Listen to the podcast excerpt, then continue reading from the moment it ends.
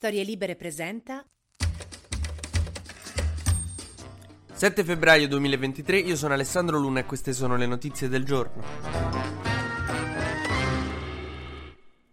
Questa mattina naturalmente non si può non aprire con le notizie devastanti che arrivano dalla Turchia dove una serie di terremoti, di cui uno anche stamattina, tutto intorno ai 7 gradi che è tantissimo, manco ve lo sto a dire, hanno colpito una zona che sta tra la Turchia e la Siria, la zona di Antiochia. I numeri sono abbastanza spaventosi, le vittime sono più di 3700 ma si stima che potrebbero crescere di settimana in settimana perché è veramente tutta la Turchia essere stata colpita, tutta la Siria, parte del Libano e appunto le vittime potrebbero arrivare anche che ne so 10.000, cioè cioè, ci sono alcuni che stanno facendo queste cifre, però aspe- aspettiamo di vedere, speriamo che sia più basso possibile. Comunque è già di per sé una tragedia enorme. Che cosa è successo? Praticamente questa zona appunto di Antiochia di Gaziantep, che è una delle città più colpite, sta tra due placche che sono molto forti, che sono quella eurasiatica e quella araba, che si sono sfregate, provocando tra l'altro lo spostamento della penisola anatolica di 5 metri, cioè rispetto a ieri si è spostata di 5 metri, che è tantissimo. Cioè, se io ero in macchina al McDrive, la macchina era nella placca eurasiatica il McDrive live nella placca araba eh, mi toccava scendere dalla macchina per andare a prendere il panino.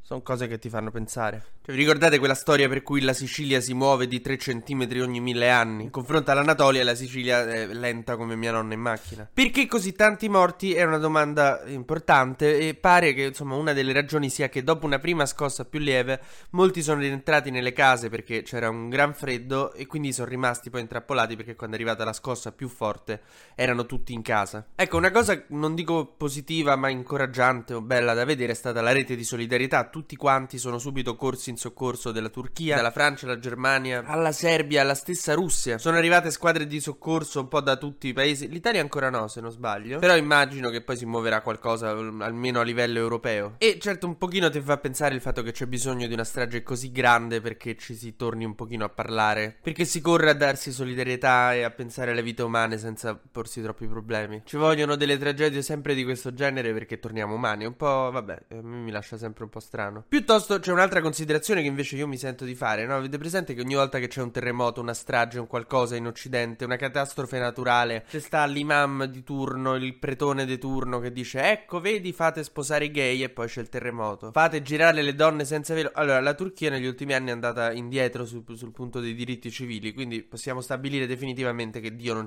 non, è che vede i gay che si baciano e scarica i terremoti. Che c'erano i vegani che a un certo punto c'era stato il terremoto alla matrice e avevano detto che era la giusta punizione per la matriciana. Dio non, non, è che fa, vede cose brutte che non gli piacciono e scarica terremoti. Questa direi che è la prova provata, no? Ma passiamo dal dramma alla farsa perché è ora di parlare della figuraccia internazionale che abbiamo fatto con Zelensky a Sanremo. Obiettivamente buffa, però veramente una brutta figura. Tipo la barzelletta di Berlusconi sul capo al Parlamento europeo. Obiettivamente buffa, ma figuraccia internazionale. Oddio, in realtà un po' come tutta la presidenza Berlusconi, però vabbè. La notizia è che non ci sarà il videomessaggio di Zelensky, cioè ieri è arrivata questa notizia in conferenza stampa da Sanremo, hanno detto che non ci sarà il video di Zelensky, ci sarà semplicemente un messaggio letto da Amadeus. Anche se secondo me comunque anche un messaggio letto è, è inopportuno, è troppo, non è da Sanremo. Io lo farei piuttosto con la tavola Ugia. C I A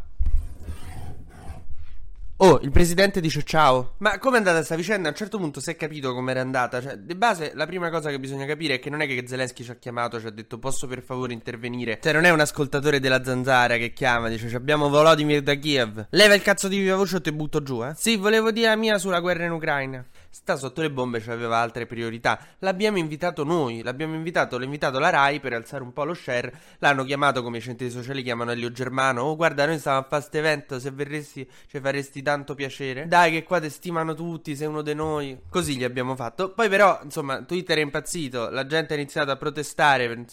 Io, insomma, sono della mia idea, ma ne abbiamo già parlato. Al che la Rai ha detto, però, se parli d'armi, eh, eh ma come, gli, come può venire in mente a un Zelensky parlare di armi. D'altro canto, cosa ha a che fare lui con le armi? Sì, c'è questo fatto che sotto le bombe sta per subire un'offensiva potentissima da parte della Russia e ha bisogno di difendere il suo popolo dalle torture e dalle angherie che i russi vogliono imporgli. Però, eh, insomma, poteva parlare sicuramente di altro, di cultura, di musica. Parlaci di un libro che ti è piaciuto. Vabbè, comunque, insomma, per edulcorare il discorso di Zelensky volevano fare una censu- censurarlo come fosse un porno giapponese. Al che eh, Zelensky eh, li ha chiamati e gli ha detto scusate però io non è che mi faccio censurare, non so Fabri Fibra. Per cui li aveva mandati a cagare, aveva detto vabbè andate, cioè io non la faccio sta cosa. E raga è dovuto intervenire la Farnesina, cioè il Ministero degli Esteri. È dovuto intervenire Palazzo Chigi e per la stessa dirigenza della RAI tutti a pregare ma no dai ma vieni. Cioè una roba, uno sforzo diplomatico che in confronto di portare in Italia Silvia Romano è stato come andare a ritirare un pacco alle poste. E alla fine insomma se, se è uscito fuori con sta roba di mezzo per cui abbiamo detto eh mandaci una lettera e la leggiamo noi, beh, mandiamo una lettera. Per cui Zelensky ha consentito a mandare una lettera che poi leggerà Amadeus, che primo punto eh, abbiamo Favino per un motivo, perché la deve leggere Amadeus, mi mettevi un po' di trucco, lo facevi un po' più bassetto, tragagnotto così, avrebbe fatto un Zelensky perfetto secondo me. Tra l'altro sa benissimo come si interpreta un presidente sotto attacco visto che ha fatto Craxi. Eh, questa piace ai socialisti non piace a altri, eh.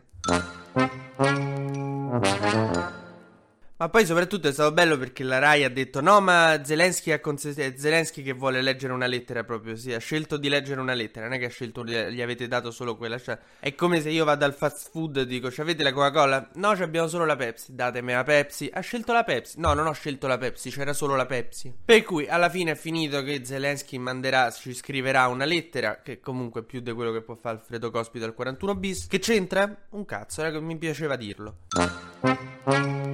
Música Chiudiamo un po' con questa polemica che sta riguardando il sottosegretario alla presidenza del Consiglio Fazzolari, che è uno degli uomini di fiducia di Meloni, uno di quelli a cui Meloni si affida, che è in questo marasma tra Donzelli, Del Mastro, Cosi, Salvini, Berlusconi. A lei piace avere uno che, che, che, tiene fermi alcuni punti, che si comporta in modo serio e che ieri sulla stampa è uscito fuori che avrebbe proposto, stavrebbe pensando di insegnare a sparare nelle scuole, cioè di, di usare il tiro a segno, che a parte che è una cosa che già si fa, ma lui ha smentito nella maniera più categorica, ha detto non è vero vero fantasiosa ricostruzioni, di nuovo un po' come ieri. Solo che eh, io devo dire una cosa, io sono favorevole. E tutti subito a protestare, a dire ah, è sbagliato mettere le armi in mano ai ragazzi. Eh, ragazzi, è lo stesso discorso dell'Ucraina, cioè eh, come, come, diciamo che non bisogna mandare le armi in Ucraina e allora come si difendono gli ucraini? Non volete dare le armi ai ragazzi? Come pensate che li sparino i cinghiali? Ma vuoi mettere a arrivare a scuola con già la merenda?